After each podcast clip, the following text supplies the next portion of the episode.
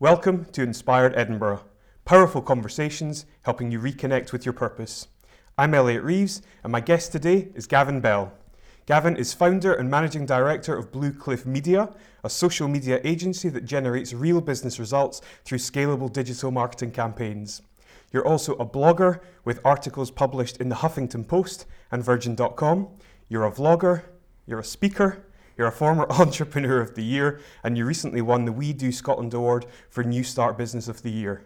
Gavin, it's an absolute pleasure to have you here. Welcome to the show. Thanks, Elliot. Pleasure to be here. Good, good. I'm glad. It's a pleasure having you. So we'll, we'll kick off things, and um, if you can start, I suppose, by kind of setting the scene and telling us about, you know, your background, where you grew up, and, and generally what you were like as a, a youngster. As a youngster, okay. interesting. Yeah. So I grew up in.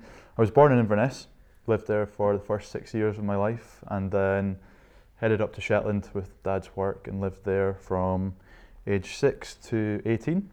Okay. Um, so I was kind of like your your naughty teenager back in the day. Right. Um, nothing too bad, but if my mum and dad said black, I would I would do white. I kind of got in trouble with school, mischievous, the usual.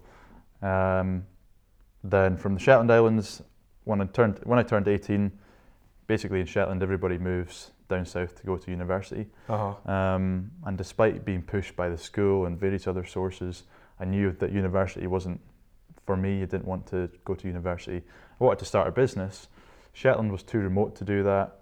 Um, I also didn't want to just move down south, hmm choose a city and move south to start a business because I had no idea where I wanted to live, where what I wanted to do. Uh-huh. Um, but luckily, I found the Peter Jones Enterprise Academy, Yeah. um, which is a business school.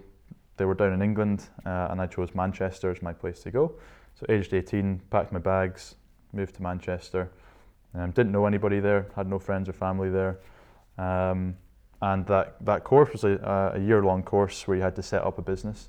Mhm. Part of the course, you had to go there with an idea. And then when you were learning about marketing, you were marketing that business. When you were learning about pitching, you were pitching that business type thing. So, a really Sure. practical course. Uh-huh. Um, and I set up a company there where I basically worked with personal trainers and tried to put them into corporate environments. Yeah, it was uh, Al- Alba Alba. Alpa. Alba Fitness, yeah. Alba Fitness. Um, put them into corporates to run fitness sessions. Had a few clients in Manchester, moved up here to Edinburgh 2014. Tried to get it going, didn't really work. Um, first entrepreneurial failure, I guess. Uh-huh. and um, from that decided to uh, start Blue, what's, what's now Blue Cliff Media, Uh-huh. a social media agency, um, and that's kind of where I'm at now, just trying to make as much noise as possible. excellent, excellent. So yeah, I mean the the Alba um, fitness thing obviously very interesting, um, and the you know the Peter Jones Enterprise Academies. What do you feel that you gained or learnt from the academy? The academy, yeah. So I kind of went from being shy Shetland schoolboy, um, kind of shyness to a point where I wouldn't like putting my hand up in the class because I didn't want to speak in front of the class. Um, moving down to Manchester, obviously moving to somewhere I'd never been before with no friends or family was a big kind of personal learning curve for me. Mm-hmm. Um, but also the course was great because it literally was out of my comfort zone every single day, setting up a business, um, being thrown out to networking events, having to go pitch to boards and things. Um, so like the contacts I made there were amazing. Mm-hmm. The experiences I had, got invited to like Buckingham Palace garden party once, and Wow. just just experiences that I would never have had uh, unless I was there. Um, so it kind of gave me a real taste of what business was like, um, and kind of threw threw me in at the deep end Yeah, for that. So it was a huge learning curve professionally, but also personally as well. definitely. Yeah, and I suppose you know um, contrasting Manchester to Edinburgh. By the time that you had established your business, they're two very different cities. So I mean, how do you imagine that it would have been growing a business in Manchester versus Edinburgh? Good question. So, so Manchester's a very Manchester's more like Glasgow, in the fact it's a very, I would say it's more of a modern city. So there's a big Mhm. digital scene in Manchester, um, and I think it's, yeah, it's, it's more modern and digital. Whereas Edinburgh's like a town. It's almost like a, a large village where the kind of ecosystem is Mhm. very small. Everyone knows everyone. Um, and we're pretty far behind in terms of, this is my opinion, in terms of the way that we market businesses uh, and the way that we run businesses in general. Um, so I think if I was running a business in Manchester, I found that there was there was a lot more um, kind of businesses wanting what I would call like cool services, um, like social media, creating content. When I was running Alba Fitness, having personal trainers come into your office and, and doing something fun like that. Mhm. Whereas Edinburgh is very much more traditional, I found, um, and I struggled to to sell the idea of kind of having fun with your team with a personal trainer. Right. Yeah. So I'd say it's much more traditional up here, and, and therefore I found it harder to, to sell it. yeah, I could imagine that to be a major challenge. Yeah. And so, I mean, was that, do you think, part of the rationale for you deciding to, um, uh, you know, adapt or, or kind of pivot, so to speak? Yeah, so I was working with personal trainers at the time. Um, I obviously was building these relationships with personal trainers, um, and I found that they were terrible at marketing. they were really poor at marketing themselves, um, and that that from from that kind of stemmed. Okay, well, what are my skills now? Um, and I was reading a book called The Seven Day Startup by by Dan Norris, and I Mhm. remember when when I was trying to set Alba Fitness up, I was working in a call center uh, in the evenings, and I remember it being so I'd, I'd work on the business from kind of morning till four, and then from five till nine I'd work in, in the call center. And I remember just being on the bus home um, from the call center, so it would have been like half past nine at night, and I was reading the Seven Day Startup by Dan Norris, and it was saying everything that your business shouldn't be. And, and I was like, oh, that's kind of everything Alba Fitness is. And then it was saying everything your should your business should be, and I was like, well, that's actually kind of what I want. it's like how you can run a business from a laptop, etc. Ah, okay. Um, and so I was kind of like, okay, well, what do I do? And I thought, well, what am I good at? And um, obviously, being a young young guy, social media is is kind of ingrained in my life. Yeah. And I thought, well, why don't I run social media accounts for people? Mhm. Um, and that's kind of where we got the where I got the idea from, and that's kind of how it went from there. yeah, yeah. I think when you started up originally, I think I found some uh, traces of, was it AdWorthy Yeah. you started originally? Yeah. So how long was it AdWorthy before you changed? Um, it was AdWorthy for, I believe, around two months. Okay. Um, two months maximum, and I had to change the name because it was a it was a because I followed when when I do something I kind of just get ingrained in it, and because I was following the seven day startup Mhm. to the T, you had to choose a name in one day uh, and like buy the domain that day. Um, and so I was just thinking, well, what can I do? This name came to my head. So I was like, okay, bought the domain name. The .com wasn't available, but the .co was. So I was like, I'll just get that. Um, turns out there was a company in America with AdWorthy.com, kind of doing similar services, and I was like, oh, okay, great, got to change the name now. Um, so I changed the name. There was nothing. There was, they didn't get in touch with me or anything like that. I just thought, if I want to really grow this business long term, that I kind of have to address like this issue now before it gets turns into a bigger.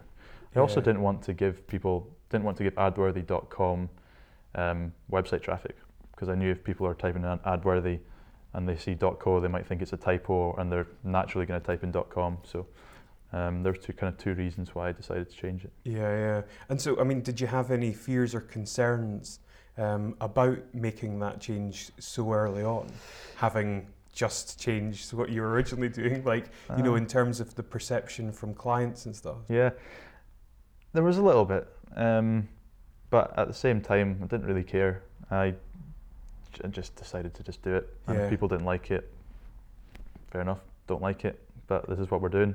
Yeah. And I know, like now we're what, a year and a half down the line. After after a couple of weeks, people forgot and they just knew it as Blue Cliff Media. So people people don't really care. Yeah. Yeah, yeah, no, I, I can I can entirely relate to that, um, and I think actually that it probably shows you know your your willingness um, or propensity to kind of evolve over fearment of being kind of judged or, or whatever. Yeah. Um, I think that's definitely a positive thing. So kudos for for taking the the uh, the plunge. Thank you. So tell me about Blue Cliff Media now and and the work that you're doing with it. Yeah, so we've changed, we've pivoted a few times within the last year and a half. So we launched June 2015, Um, and we started off doing kind of social media management, community management. So we would manage Facebook, Twitter, LinkedIn accounts, etc., for businesses. Um, and we did that up until about that was our main service offering up until about Christmas. Um, that's a lie. We did that for about two or three months, and then I decided, oh, I kind of want to do more services. So I'm going to do social media management. I'm going to do training. I'm going to do consulting, coaching. I'm going to do everything. Um, and then I just became one of those social media gurus that everybody is these days. And nobody bought from me during that period. So about Christmas time, I was like, what should we do? Everything I was reading and being told by advisors and things was niche down, find a niche. Mm. Um, and we'd been running some Facebook advertising campaigns for for businesses, um, for clients, just as kind of an add-on from the social media management, and we'd had some good results.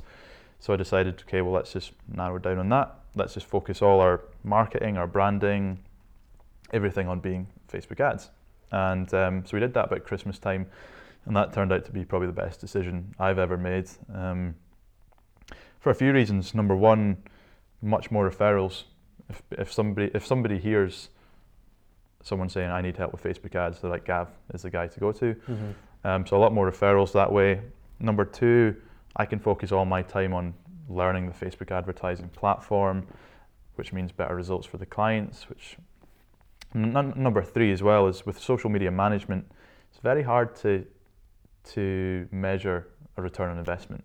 Mm-hmm. With Facebook ads, we can see black and white. If we're spending five pound and we're making ten pounds, happy days.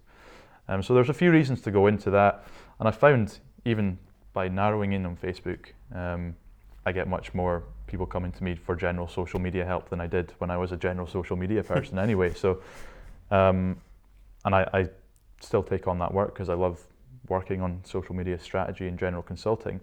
Um, so I love doing it, but it's, it's been interesting to see why see how more people come to me for that, even though I don't market myself as a general social media guru. Yeah, yeah. Uh huh.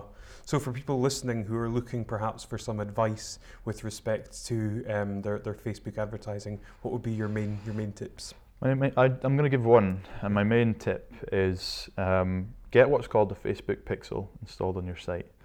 Um, the Facebook Pixel is basically a piece of code that goes into your site, and it means if anyone lands on your website, you can then retarget them with ads. Uh, and, and the main reason a few reasons you want to get that is one, it helps Facebook optimize their ads. So if they're going out looking for people to deliver your ad to, mm-hmm. the pixel helps because it helps track who's coming to your site and who's more likely to convert. Um, the retargeting side of things, if somebody reads a blog of yours and you want them to then go on and buy something or download something, you can retarget them with an ad. So it's really powerful.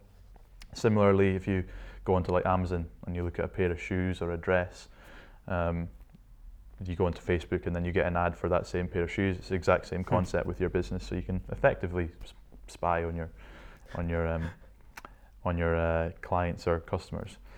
Yeah. Um, so the Facebook Pixel, massively powerful thing, takes two minutes to install, uh, and you can start building that kind of invisible list of people um, from day one. So that'd be my number my number one tip. Perfect, good stuff. Do you have the Pixel installed on your site? I don't. Need to need to look at this. It's gonna happen. I'm behind the times. so, Blue Cliff Media, then, what's your long-term vision for the business, and where do you see yourself going with it? Yeah, so this has been something I've kind of be, not been struggling with, but over the last year and a half, what I've wanted to achieve with the business has kind of changed, and it's it's almost been a case of I've ignored what I want to achieve with the business and I've just put all my efforts into getting the business going. So before I started the business, all I wanted was like money coming in and clients. And then when you get that, it's like let's give these guys the best service we can and let's continue to grow. And I've almost kind of forgotten the long-term vision. So it's that whole thing of working too much in the business rather than on the business. Mm-hmm. But now, now we're much more clear of that because I've kind of I've, there's been a few times where I've been like, no more new clients. Let's just focus solely on what we're going to do. Um, and so the long term plan is basically to grow it as an agency, but a virtual agency. Um, so not having in house staff, but having a team potentially around the world um, where when clients come to us, we can give them the best service because we'll have access to some amazing freelancers, which we do already. um, and they'll get that job done at a fraction of the cost because they're not paying for a big fancy office like you do with kind of traditional agencies. So Yeah, yeah. trying to to shake up the the agency space, uh, the traditional agency space, and um, yeah, kind of grow this virtual virtual model. Wow. Okay. So d- would that mean that your role would be predominantly oversight? Um, and uh, uh, you know, how would you see yourself kind of managing different time zones and things like that? Yeah, so it's, it's an interesting one that I've had to had to be wary of already. Um, Mhm. A lot of our clients are based in America, um, and so managing time zones can be quite tricky in terms of if we're finishing our day traditionally at five o'clock, Mm-hmm. that's when they're coming online. Mm-hmm. Um, so, yeah, effectively my job would become project management, quality control, um, but over time my job, my, my role is going to change. So it's kind of been, my job has effectively been running client campaigns. Then it's probably going to be more recruiting to try and get some freelancers to run the campaigns. And it's going to be quality control and project management. And then perhaps I'll get a project manager and, and quality control person on board. So my job then takes another step further out. Yeah, Um, so it's just a, a continual process, I guess, of trying to remove myself from the day-to-day running of the business and, and managing the client campaigns. Okay. And how big do you see it getting in terms of headcount and you know potential revenue? Great question. Great question. So this is something me, me and you have spoke about recently, um, and I've always struggled with it again because I've always just been of the mindset of let's just grow it as big as we can and as best to become the best at what we do. Mhm. um, because I know for a fact that, and this is probably going to shake up uh, the agency space already, is a lot of the agencies out there right now um, aren't good at social media, uh, and especially Facebook advertising and paid social. So you might get a traditional web development agency that will then go, okay, let's add on social media as a service, and then okay, let's add on paid social media as a service. Um, but if they're being such generalists, Mhm. there's no way that they can be experts in Facebook ads because it's almost a full time job to know Facebook ads because it's changing all the time. Yeah. Um, and so I kind of want to shake up, shake up that agency space. In terms of revenue and, and how big I want to grow headcount, I find it really hard to put a specific figure on it. Um, I've I've set the goal of doubling revenue every year, um, and I just kind of want to continue doing that until I don't enjoy running business, basically. Mhm. Um, and when you're scaling an agency, you're you're basically scaling with people. So the number of freelancers or people that we're working with will continue to grow as the as the revenue goes grows. Cool. Are there any other agencies that you look at um, as a way of kind of admiring or looking to not necessarily replicate, but but maybe take some tips from them? There are a few. There are a few. So I I even look at I kind of get inspired by looking at companies like WP Curve. So again, going back to Dan Norris of the Seven Day Startup, his company, where they're not an agency, but they're kind of running a similar model to us in terms of if you go, they offer unlimited WordPress fixes. If you go to them, you'll then be basically linked to a developer who will then Mhm. sort your WordPress site. That's kind of what we, we're, I kind of want to do. It's almost a productized service type agency. And I'm constantly skewing from being your traditional agency where you're going out and pitching to his model where it's click on a button on the website to buy now type thing. Mhm. So I'm kind of stuck on the fence between what way I want to go, kind of more towards a productized service model because the idea of going out and pitching doesn't really excite me. Um, but then you also look at traditional agencies, or I say traditional, I mean kind of in-house companies like Social Chain in Manchester, who um, they're about two years old, about to generate six million revenue. Clients are like Apple. You look at that; they've got a really cool office and things. They've had quite a lot of investment, um, and that's inspiring as well. So I think I'm I'm not so much inspired by the companies themselves, but it's the just taking little bits of what they're doing and and using that to make my own thing, my own baby. Yeah, I like it. Very individual. Yeah. Cool. So, in terms of you know general social media and perhaps your own um, personal brand social media, um, what platforms are you most active on and, and why? Most active on, um, so Facebook has been a big one for me recently, obviously with being a Facebook advertising consultant and agency. Um, I really like Facebook. Really like Facebook now. How it's kind of evolving around video, Mhm. um, and the engagement that you can get there is great. Twitter has always been my baby. Been there for years. Um, it's a it's a it's despite the struggles that they're having and despite what people say about their die, them dying, it's still a great platform to chat to people. Mhm. Um, Snapchat, kind of losing interest. Instagram, it's okay. I'm on the fence with that.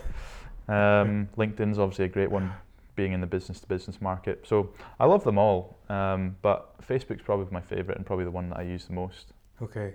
And so, what's your um, your strategy on Facebook? Yeah. So my strategy now is is basically it evolves around video. So doing a weekly vlog. I'm going to be doing a weekly Facebook Live, um, and when when you talk about strategy on Facebook, it's effectively a strategy for all the social media platforms because the principles are exactly the same, which is who's your audience and what Mhm. do they want to see, um, and that's going to be something that's either entertaining or informing, and give them that. And on Facebook, as we know, video is the main kind of form of media that you want right now. So if you can Yeah. provide an entertaining or an informative or both video on Facebook, it's going to be a winner. Um, obviously, entertaining and informative is subjective to your audience, so you need to know your audience inside out and give them what they want. Mhm. Mhm.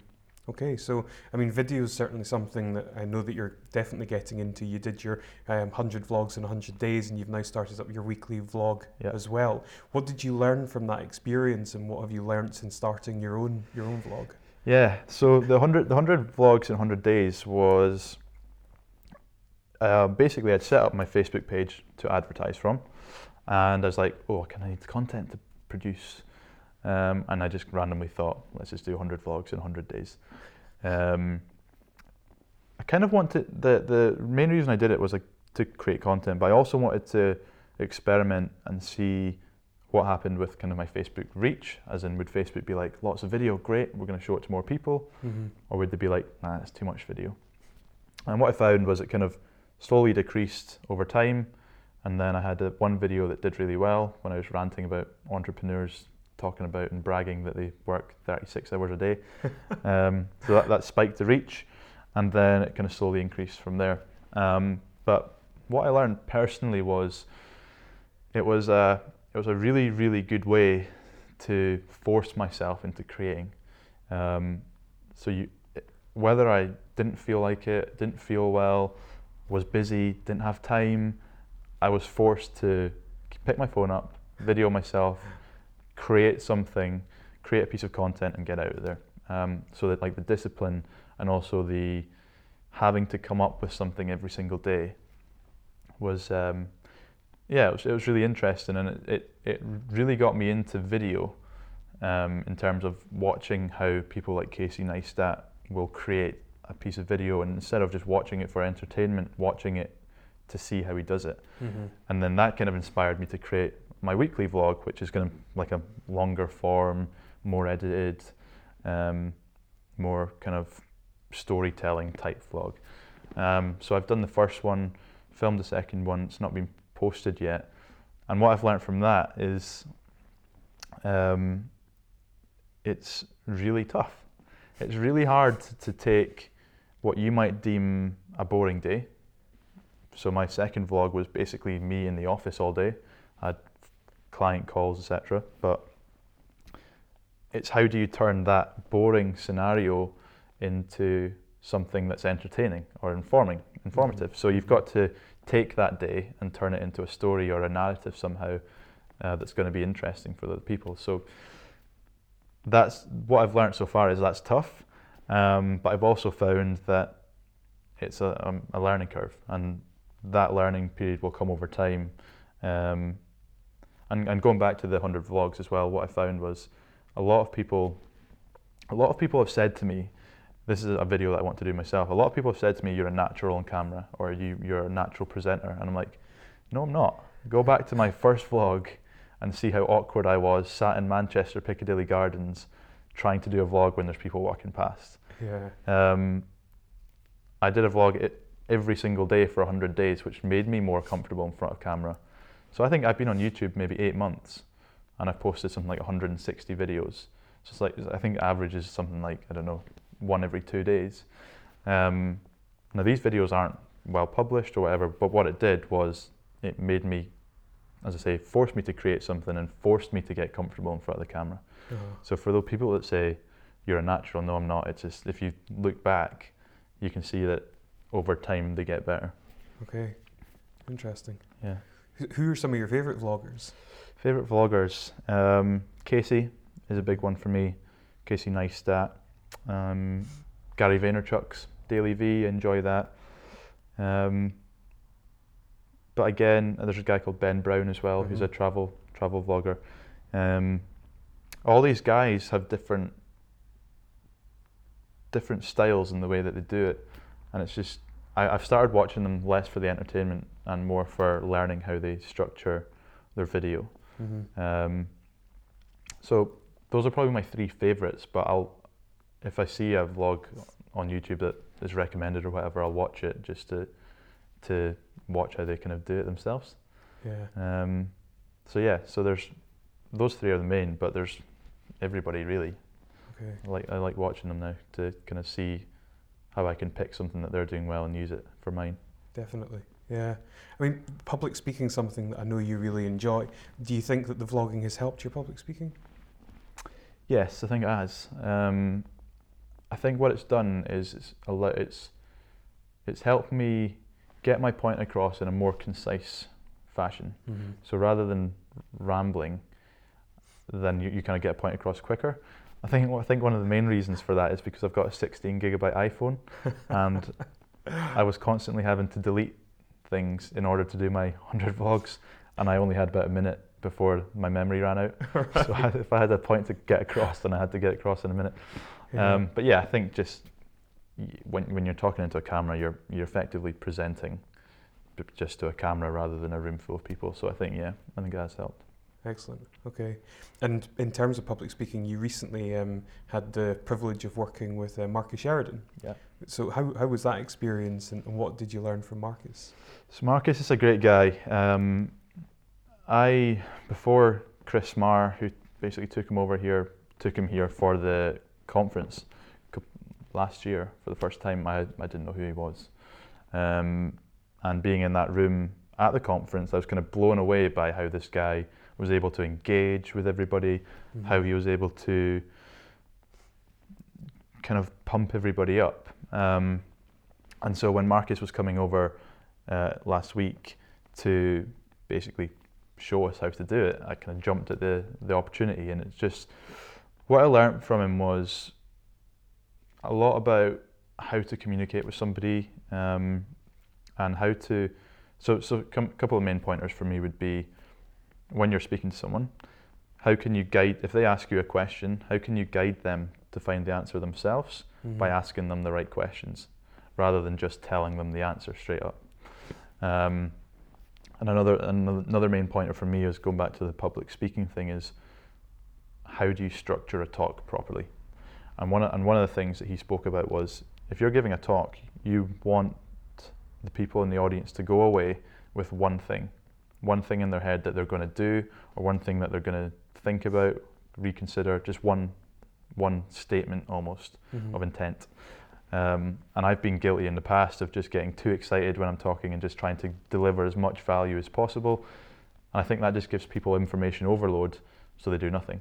So, just giving people one talk, one one statement, and then creating a a, talk or a speech or a presentation around that one statement of intent. Um, so I think that for me as a kind of up and coming speaker, if you will, yeah. will be like invaluable for me going forward. Yeah. And so where do you want to take your, your speaking career? I want to take it as far as uh, as I can. Again, um, however, saying that, I only want I, I want to kind of grow my speaking career by how good I am at it. I don't. I Mm. kind of like a career politician. I don't want to go in with the idea of I want to be a professional speaker, and that's what I'm going for. I kind of want to become as big as I can, but through like other people believing that I'm good enough type. Does that make sense? It does so make sense. Yeah, yeah. other people recognizing recognizing I'm a good speaker and my career growing that way rather than me going in as a I want to be a, a professional speaker type thing. yeah. So kind of on my own abilities rather than seeking it out as a as an actual career path. Okay. Yeah. I think statistically, I'm, I'm correct in saying that around 75% of people have some element of fear around public speaking. So, I mean, what is it about public speaking that you enjoy and why do you do it? And, you know, I suppose subsequent to that as well, how do you deal with the nerves or the fears that come from it? So going back to the academy, um, I remember the first time they asked me to go up in front of the class and speak, and I was petrified. I hated it. Um, and I just like wanted it to end straight away. And over the course of that year, I kind of got better at it, better at it, and then you start to get a little bit of a buzz when you go and, and speak in front of people. Um, and I still remember the one one talk at the end of the academy where I was like, I really enjoyed that. That was great. I'm kind of like pumped up by this. Um, and then I've, yeah, over time I've just, I, re- I really enjoy having the ability to influence people in a positive way. And by speaking, you get that opportunity to have a room full of people, all the attention is on you. I don't mean that in a um, kind of egotistical way, but you Mhm. have the opportunity to influence people, and I'm hugely grateful of the opportunity to have that, whether it's five people or 500 people. Um, and so I think that's the main thing I enjoy is, is being able to deliver a message that I know is going to posit- positively impact the people in the room. So if I'm if I'm teaching people how to do something with Facebook ads, if they go and take that away and actually action what they learn, Mm-hmm. I know it's going to help their business, and I really get a buzz from that. Um, and in terms of the nerves, I do get nervous now, but it's more. I wouldn't say I get nervous to the point I feel sick or I'm I'm overly concerned. It's more just kind of like you're if I'm at, going for a football match, like pre-match nerves, kind of like you're ready to go. Yeah. Um, so I just really enjoy it now. Um, saying that, I've not done a speaking gig where it's thousands of people, so that might be different when that when that happens, Yeah. um, if it happens. But um, in terms of the nerves, it's just a case of trying to pump yourself up again, just like a football football game, and then you're ready to go. Excellent. Cool. Another thing that you have done, you know, the, the, the published um, work that you've done in the Huffington Post and, Mhm. and Virgin, which is absolutely fantastic, and you know, well done for achieving that. How did you go about doing that? Yeah, I get asked this question a lot, and um, like there, there, there's the most simplest answer is just ask. Huffington Post. I emailed Arianna, the the owner, and Yeah. said, um, "I like writing about entrepreneurship. Here's a couple of my blogs. Can I write for you?" Four weeks later, got an email saying, "Sure, I'll pass you on to the editor who'll sort your account out." So that was that. Virgin, Virgin was a little bit different in terms of I I had I had emailed the general Virgin email a few times, nothing back. So I went onto LinkedIn and found some Virgin contributors, emailed them to say, who is it that you speak to in Virgin to, to do this? Got a name, emailed them, got a phone call, didn't pitch, just had a conversation to say, yeah, I've been published in Huffington Post, The Scotsman, which is a newspaper here in Edinburgh, Scotland. Um, and kind of used those previous blogs that I've done as leverage to, to speak to these guys. And they, they were fine with it. They said, Yeah, what, what do you want to write about? I gave them an idea and we wrote it and published it. Um, so, all these opportunities I've had, it's literally just been a case of sending a cheeky email and, and hoping for the best. Yeah, yeah. Something that um, you've spoken about a few times is your age Yeah. and uh, how you've kind of used that, I suppose, to your advantage. I mean, does anyone, do you, do you ever face any sort of prejudices about being a young guy? Um, I haven't face to face. Nobody's ever said it to me. Uh, I'm sure I have. Uh, either people doing it subconsciously or um, not replying to emails or whatever because they've seen my age. But n- nobody's ever come up to me and, and or said to me, "I'm not going to work with you because you're you're too young." Um, and if they did, if they thought like that anyway, I wouldn't want to work with them. Yeah. So, yeah, nothing, nothing face to face. but I'm sure there has been in the background. Maybe. So um, you spoke a bit earlier about um, Edinburgh and its uh, sort of traditionalist views, which I think you're absolutely spot on. But in terms of the entrepreneurial um, community, what do you think about um, being able to, you know, sort of grow a business within Edinburgh, and what do you think about in terms of a, an entrepreneurial ecosystem? Yeah, I think Edinburgh's awesome. I think it's. I think. I, I wouldn't choose to be anywhere else in the UK to start a business. Like I've fallen in love with Edinburgh in terms of a city, like personally living here, but also as a place to run a business. So you've got an amazing tech scene Mm-hmm. where Skyscanner have just been sold or bought out by uh, for 1.7 billion or whatever it is. Yeah, yeah, Um, you've got all these massive businesses here in Edinburgh, uh, and since it's such a small city as well, everybody's connected. Mhm. It's pretty easy to, if you want a meeting with somebody, it's pretty easy to get a meeting with them because you, you're guaranteed that somebody knows them, um, or use the age thing as a, as a factor to get that meeting again. um, so I think it's just, I, I don't think there's a better city, um, in my opinion, to start a business. In terms of how much it costs to get going, the facilities that we have here, the the ecosystem. Uh, there's just n- like the funding. There's just been in Codebase. There's just been a new fund um, that's been kind of issue, released to the, the world. Mhm. Uh, I, I just I just I don't think I could have a better place to base the business than Edinburgh. Um, yeah, just the support network, the funding, the everything's right for it to be a hotbed of kind of entrepreneurship, and I think we're definitely seeing that coming through. Yeah. Um, being in Codebase, which is the tech incubator here, Mm-hmm. I'm kind of right in the heart of it, and I get to see all the nitty gritty stuff of all these people trying really cool things. And the next Skyscanner or the next Rockstar North will probably come out of that ecosystem. Yeah. And it's all, almost a privilege to kind of be part of it now, um, where it's only kind of really just emerging. Mhm. Um, I think in like 10, 20 years' time, we'll see some really cool stuff. We're seeing really cool stuff now. That's because I'm in the middle of it, but Mhm. 10, 20 years' time, we'll see some really big things coming out of this whole ecosystem we have in Edinburgh. Yeah, definitely. Super exciting. It is. Um, and I think if anyone's not happy where they are living at the moment, it's probably no better place to be than Edinburgh. I, don't, I genuinely don't think there is. I Uh-huh. genuinely don't think there is. I might be biased. um, and I can't say I've lived everywhere or travelled the world, so I don't have that experience. But in terms of, for me, I couldn't be happier with like running and setting up a, a business here. Mhm. Excellent. Tell me about your We Do Scotland Award and what that was like. And I mean, have you had a chance to um, reflect on the, the year that you've had in business and how it's gone? Yeah, so that that was that was a a real surprise and honour to win it. To be honest, um, I had been nominated. I'd gone through two application forms, a video and an interview, Okay. and then there was two of us in the final on the night.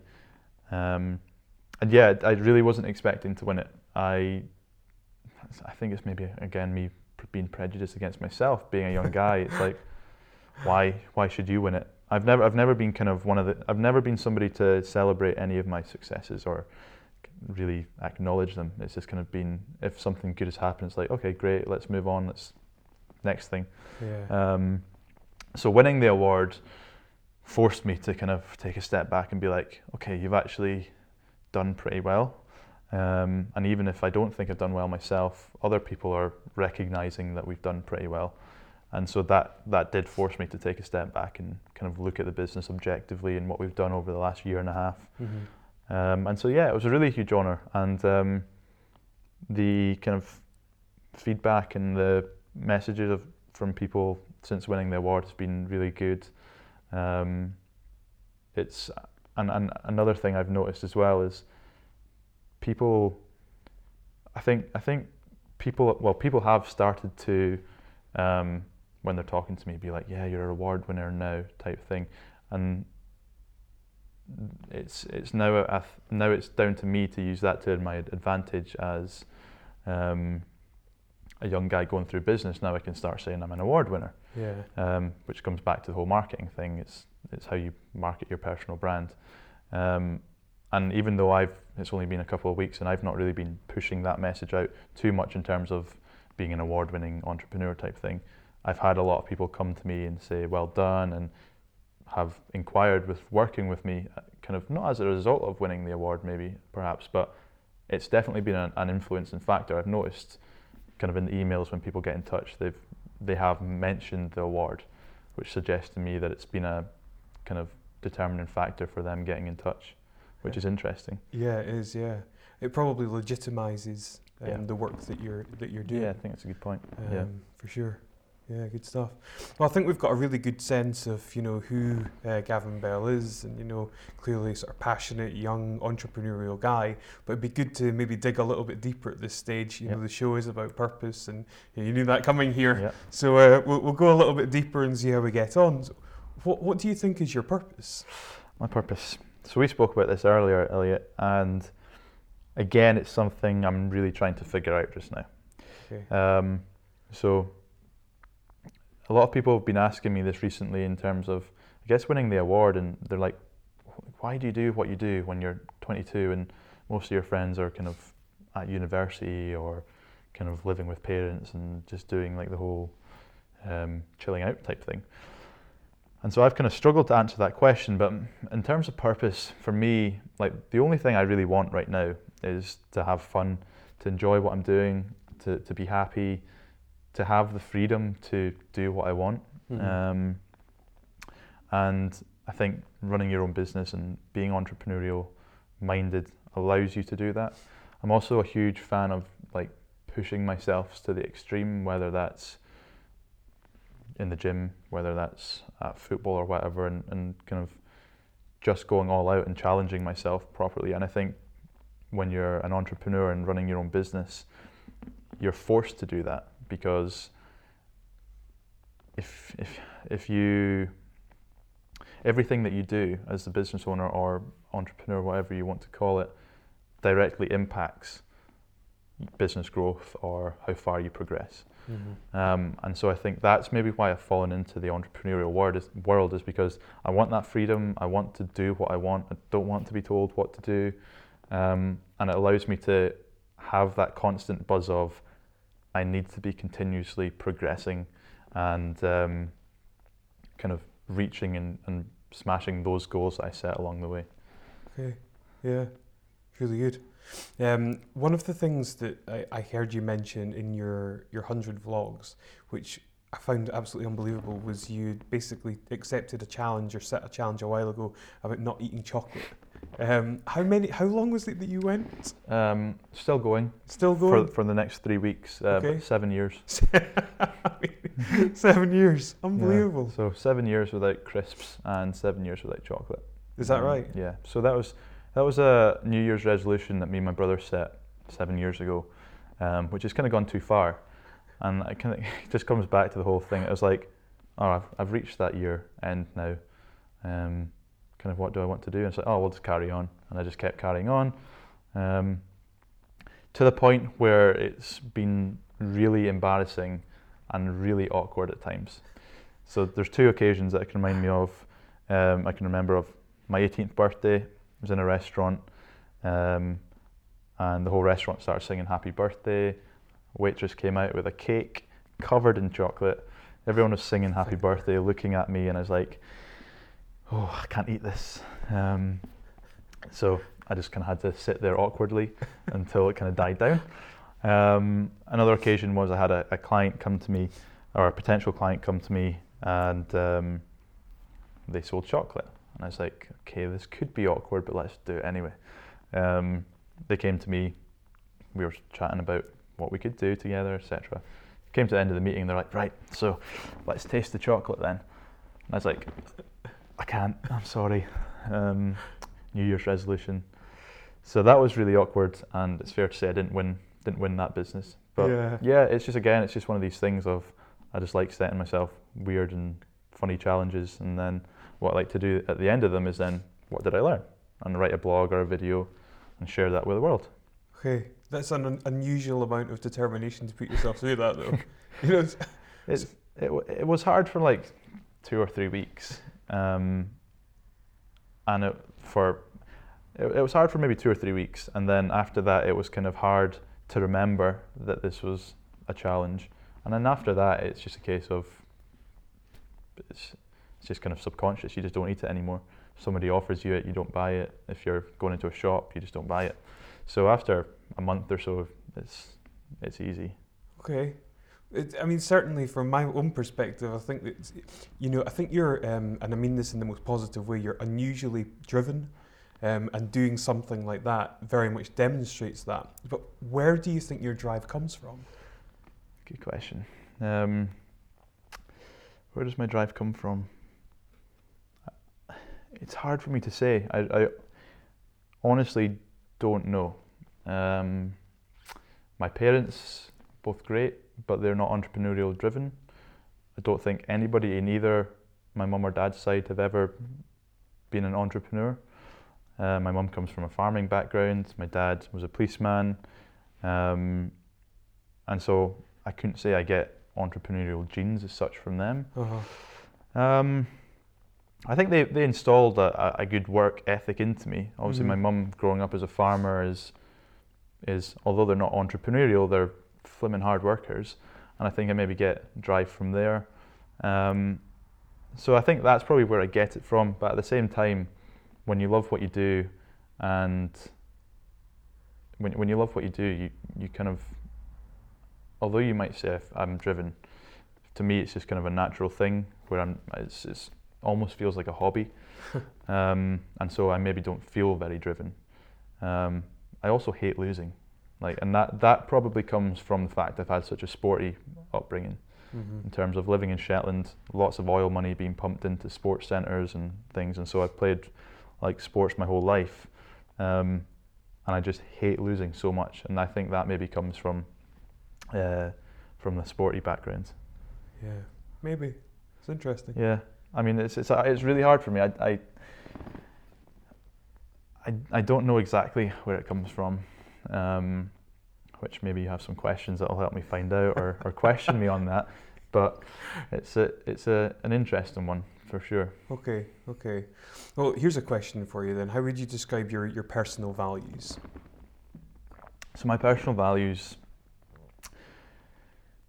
I mean, I'm all about positivity. So and I think positivity positivity comes in lots of different forms, whether that's just generally being happy, whether that's being kind to people, um, kind of being of that growth mindset. So I think for me, it's it's a my personal value values are con, are continue to grow as a person, um, continue to to set yourself goals and to to strive to hit them, and to kind of generally just like help as many people as I can, whether that's like just saying hi to them on the street or whatever it may be, just mm-hmm.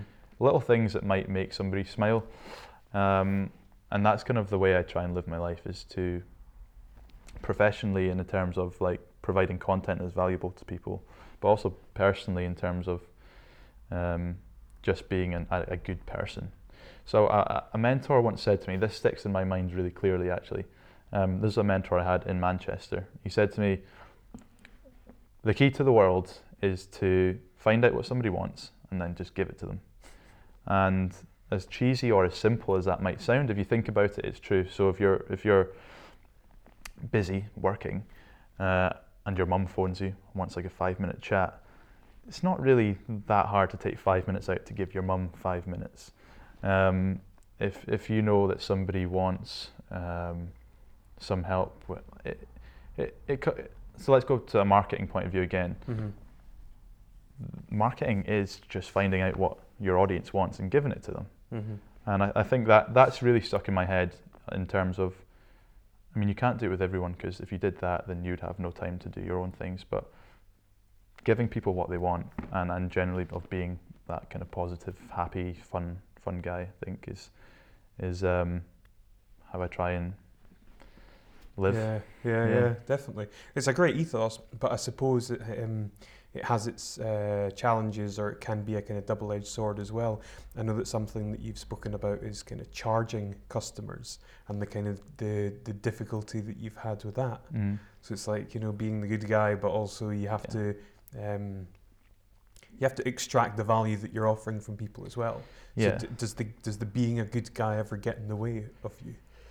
Yeah, I think I think it does, and I think I've learned again over time that sometimes you you might have the best intentions at heart, but people will take it the wrong way. So Yeah. in in business and in life in general, like time is the for me time is like the most important thing ever. Um, in terms of so I, I will gladly help people for free to a certain extent. Mhm. Uh, and then I'm like, you've kind of got to start paying for this. And I, I've found it hard for me to, not so much now because I'm, I'm I'm a lot more stricter from the start. That if you if you're wanting advice, you're you're, you're going to pay because, like, I need to pay the bills basically. Mhm. Um, in the beginning, it definitely did flounder me because I would I would give people everything I knew for free, Mm. and then they would need to pay for my services type thing. So. Yeah. I think you've, you've got to balance it and you've got to. It, it, it comes down to understanding how much you value your time. Um, and when you really valuable, when you really value your time, Mhm. it's not easy to charge for it. I, I never I never charge on time, just to make that clear. But at the end of the day, if if you want like to work with me, you need to pay because ultimately, if I don't get paid, I can't reach all the people I want to reach. And so, in a roundabout way, Mhm. by you paying me, I get to help more people, which is kind of goes with what what I just what we just spoke about. Absolutely. Does that does that, that make sense? Yeah, I yeah, yeah. No, I get that. I get that. Okay. What do you want your legacy to be? what I want my legacy to be. So I, I want to be I want to be known or not known, but seen as somebody to the people that knew me as like we just said, like a positive, fun, happy guy that like genuinely did make a difference to not just people's businesses but people's lives. Um, so we spoke about at the start. I kind of was always the kind of mischievous rule breaker type guy. So I was probably I was probably kind of the weird one at school, in terms of I, I fitted in at school. Don't get me wrong, but I always had like this kind of thing that I wanted to be the biggest and the best, and and never wanted to be told what to do, and kind of wanted to do my own thing. And I kind of want to inspire people to do that as well. I don't. I want kind of. I want to inspire people to kind of stick a middle finger up to the norm, and not have to do what like their parents or their school are telling them to do, and to do what they want to do. Mm-hmm. Like just have complete freedom in their life to do what they want to do, which is really hard for a lot of people to understand because of kind of societal norms and kind of parents having their own agendas and what their what they want their kids to be like type thing. Yeah. Um, so I think my legacy, I'd love to, I would love to have the platform, which is comes back to our public speaking thing, where I can inspire as many people with that message, whether that's inspire them to to do that and break the rules, etc., or inspire them about their marketing and how they can get inspired by about their business and how they can grow it, which then ultimately improves their life type thing. But yeah, the fun, happy. Um, kind of positive guy that had an influence, a positive influence on, on a lot of people in the kind of in the, in the entre- entrepreneurial space. Mm. Fantastic answer. Yeah, Very inspirational. I like it. thank you. I like it a lot. Um, I've now got a few questions for you around about um, success, and uh, I look forward to hearing some of your responses uh, for these. So, how do you define success? Yeah, so it's obviously a subjective term, and everyone has their own definition. Mm-hmm. Um, now this is this is a tricky one because I, like I just said, tend not to celebrate my successes as such, and although I don't celebrate them, I, I kind of have an understanding that I feel like I'm successful right now, um, just in the way that I'm I'm doing what I want to do. I Yeah. I love what I do right now, and to just like some people might deem success as monetary or or being able to spend time with their kids or family, whatever it may be. But right now, I love what I do, love my life, I like love the place I live in, um, and so I would deem myself currently as successful. But at the same time, I'm not necessarily satisfied with where I'm at, which is kind of a um, kind of it doesn't maybe make sense if I say I'm successful, but at the same time not satisfied. Yeah, kind of 'Cause I- paradox. Yeah. Yeah, because I'm I continuously want to grow, and I can kind of see myself down the line running the same business, but maybe more successful. hmm Um, and I'm kind of constantly trying to better myself, but at the same time, I'm I'm, I'm content, but I'm not content with, with where I'm at. So I'm feel super happy, love my life, feel successful right now, but there's also continuous drive to try and um, I, I guess it's just uh, not necessarily improve myself, but continuously improve yeah myself and what I'm doing in terms of Mhm. the business. hmm So yes, I mean, it's a tr- tricky one to pinpoint what success is because I think it's such a grey area for me where it's I'm currently happy, but there's also this continuously wanting to improve. Yeah, yeah. Got you. Okay. So, I mean, earlier on we spoke obviously about fitness. It was the business that you um, first started in, and you know, you clearly keep in, in decent shape. So, it'd be interesting to hear about, um, you know, like what your fitness regime looks like in Mhm. your diet and such. Yeah. So, um, fitness regime. I train in the gym, weights training two or three times a week. Um, cycle to and from the office, which is about two miles every day. Uh, two miles there, two miles back. Um, I play football, so I train once a week, play once a week. Um, I, I, I like again going back to my upbringing in Shetland, just like absolutely love sport, um, and so will play any sport anytime if I can. Mhm. Um, and so I just absolutely love it. And I think, again, it's one of those things where you can continuously improve what you're doing, whether it's weight training in the gym, adding weight, or whether it's um, playing football, kind of improving improving your game.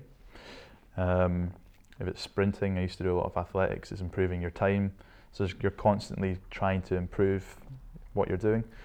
Um, and then, kind of nutritional wise, I I'm a huge fan of meal prepping. So Okay. kind of at the weekend, I'll buy a lot of, I'll buy all my food for the week basically, and then I'll cook it on a Sunday, put it into um, Tupperware, and stick it in the fridge or the freezer, and then that's all my meals for the week. So, Really? yeah. So that means I know exactly what I'm eating, um, and I don't spend money going to the shop and buying a crappy sandwich. Um, I know for a fact kind of what I'm eating is good for me. I'm eating it regularly. I know it's enough to keep me full for the day. Um, save money, not going to the shop, and you also save a lot of time because you're not cooking through the week. So it's just Yeah. it's it's convenient, but it's also like the most healthy way to eat as well. Yeah. Um, but yeah, kind of my nu- my nutrition and my fitness is a massive part to me, massive part of my life, um, which also improves running the business and, and generally just being a, a kind of healthy and an active kind of person. So yeah. yeah, it's a big part big part of my life. Definitely. Yeah. So, what what would an average meal look like for you? Average meal for me. Um, so Not my chocolate. yeah, no chocolate. So my, my staple is like a good chili con carne Okay. um, and rice with a ton of veg throughout. So always have a always start with a protein source, which is going to be chicken, mince, whatever it may be. Good carbohydrate source, typically rice or potatoes, um, sweet potato, and then a side of veg. Um, and that's kind of how I've structured my diet for for the last well since I moved away and my mum wasn't cooking my meals for me. Yeah. Good stuff. Who or what inspires you?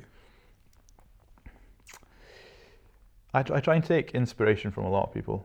Um, so I wouldn't say there's one person that stands out that I'm like, that's me, because I think you can you can seek inspiration from somebody on the street to the biggest name celebrity in the world. Um, one person that that does inspire me professionally is, is Gary Vaynerchuk. Yeah. Um, just in the in the in his mentality of work. Um, I mean, I don't I don't believe in the whole 18 hours working hustling thing. I believe in when you're up and you're in work mode, just work your ass off. And I, I just I just love what he's been able to build off the internet. Um, so his book Crush It is one of my favorite books, if not the favorite, um, because it just talks about how you like. It is easy to build a personal brand. hmm It just takes time and a lot of work. um, so I love that mentality in terms of there's no no such thing as luck. Uh, there's no such thing as uh, kind of like a golden bullet. It literally is just hard work and patience over time. Mm-hmm. Um, he might be wrong, but I'm buying into that philosophy, and I will for the rest of my life. Um, so he's somebody that definitely inspires me. But as I say, I get inspiration from from a lot of people. Yeah. And things, places. Um, I get I get inspiration from Edinburgh, like walking, cycling to work, looking out the office window and seeing the castle, uh, the tech scene in Edinburgh, mm-hmm. meet, meeting people, and, and when you're in again when you're in this entrepreneurial world, you meet so many people that are trying to change the world and trying to make a difference, like yourself, and being able to hang out with these types of people or be friends with these types of people improves yourself, but it's also hugely inspiring just to have friends that are actually trying to change the world or, or improve improve the world that they're kind of in. Um, so that's I think that's why I get inspiration from everybody because being friends or, or just being part of this whole ecosystem where there's so many people doing so many cool things. Um, yeah, I, I, it's just I just love it. It's yeah, great. that's awesome. Really good answer. I think you can learn a lot from really anyone. Yeah. Even if it's you know how not to be. Yeah, one hundred percent. Yeah. What's um, the best piece of advice you've ever received? Great question. I think this is going to go back to the quote that my mentor told me that I spoke about earlier. Yeah, yeah. Um, find out what people want and give it to them. I don't. I don't think it's. It, and I love that because it's so basic, yet it applies to everything, and, and it could be so powerful. Uh-huh. Um, so I think I think that would be the main, the best best advice I've ever taken. Yeah. And it's it's hard to. It's hard to maybe live by that or have it in your head all the time, um, like with any piece of advice. But generally, having that as a principle that you kind of live by um, and use in my marketing it's kind of basic human psychology at the end of the day. Which, if we take everything we ever speak about, it all be, it all comes down to psychology, um, yeah. and I think that's kind of the most basic form of it. Mm-hmm. And it, it's it's almost like a how to win friends and influence people type principle. Um, and yeah, so that that would, that would be my, my best advice I've ever taken. Yeah, yeah. There's not a huge amount of uh, time that's lapsed for you to answer this question, but I'll ask you anyway and see what you think. If you had an opportunity to speak to the 20 year old you, mm-hmm. what would you say? two, two years ago. yeah. um, so 20 years old, I would say. Um, when I when I was 20, I was living in Manchester um, I would have been living in Manchester for some of the year, and then I would have moved up to Edinburgh. Uh, and when I lived in Manchester, after after the academy year, I basically worked for a year to try and save money to move. Um, and that I like did not like that year at all. I didn't like living in Manchester. Um, I just after after the academy had finished and I was working, I just didn't like the whole living in Manchester, and I couldn't go to the gym or anything because I was working nine to five. Um, I, I, know that's a crap excuse, but a- after after work, I would go to the gym and um, it would be absolutely rammed. So you'd be like waiting to get on the machinery and things, and just kind of, I just kind of lost interest in it there, and just just didn't really like living there. I just oh, I just always wanted to move back to Scotland, and I had that in the back of my head, kind of everything I did. Um, so, but my, my so if I was to give advice, I would say, kind of calm down, be patient, you know you're going to move back to Scotland, so just make the most and enjoy your time there and kind of stop being cynical about your situation or the city and um, yeah, just enjoy it. So, although it's only two years ago, I'd probably say yeah, just kind of just just enjoy it a little bit more and just even though it's maybe a, a negative situation, can make the most out of it. Mm-hmm. Which is something I can I can do a lot more easily now. But when you're when when you're in that, it was tough. Um, and it's kind of like that homesick feeling slash not really enjoy didn't enjoy the work I was doing, um, and then didn't really didn't get to go to the gym or do the kind of sports and the fitness thing that I want that I like to do outside of work. Yeah. Um, so yeah, it would just be kind of calm down and just maybe find something else to do or or whatever. But just yeah, kind of be more positive about the situation and be po- uh, patient. Patience is a big one, Mm. definitely. If you could change anything in the world, what would it be and why? Well, if we could change anything in the world, it would be to stop people complaining, which is interesting considering my last answer where I was Yeah. complaining. um, I just think there's there's literally no point, um, and we're all going to complain. Let's like I'm not saying I never complain, but if we could stop complaining, I think the world would be a much more positive place. Um, and there's just no point. I think. I think people complain because they want to get a bit of attention about themselves. Um, so, I, but going back to living in Manchester, I constantly complained about living in Manchester, probably because um, I wanted my girlfriend at the time to move up to Scotland quicker, or, or whatever it may be. Mhm. Um, so I think yeah, just eradicate complaining because I think it's the, the lowest form of negativity possible, um, and it's just a, a when somebody complains constantly or mo- is moaning constantly, it's just a, a kind of energy suck from everybody that they're that they're around. So yeah. that's what I would do: eradicate complaining. That'd be phenomenal. Yeah, Yeah, great message. Really like that. Um, Gavin, this has been an absolute pleasure. Incredibly inspiring. Um, I think everything that you've done to date uh, is just it's just amazing. You know, in such a, a short space of time, you've achieved a huge amount, and I think that winning the award has just been a great way for you to now kind of uh, take a, a break and look back and reminisce and kind of see how far you've come. yeah. Um, and it'll be amazing to see how far you're going to go over the next few years as well. Thank you, thank you very much for having me. It's been a pleasure. Brilliant. Absolutely welcome. Thank you, Gavin, so much. Thank you. Cheers.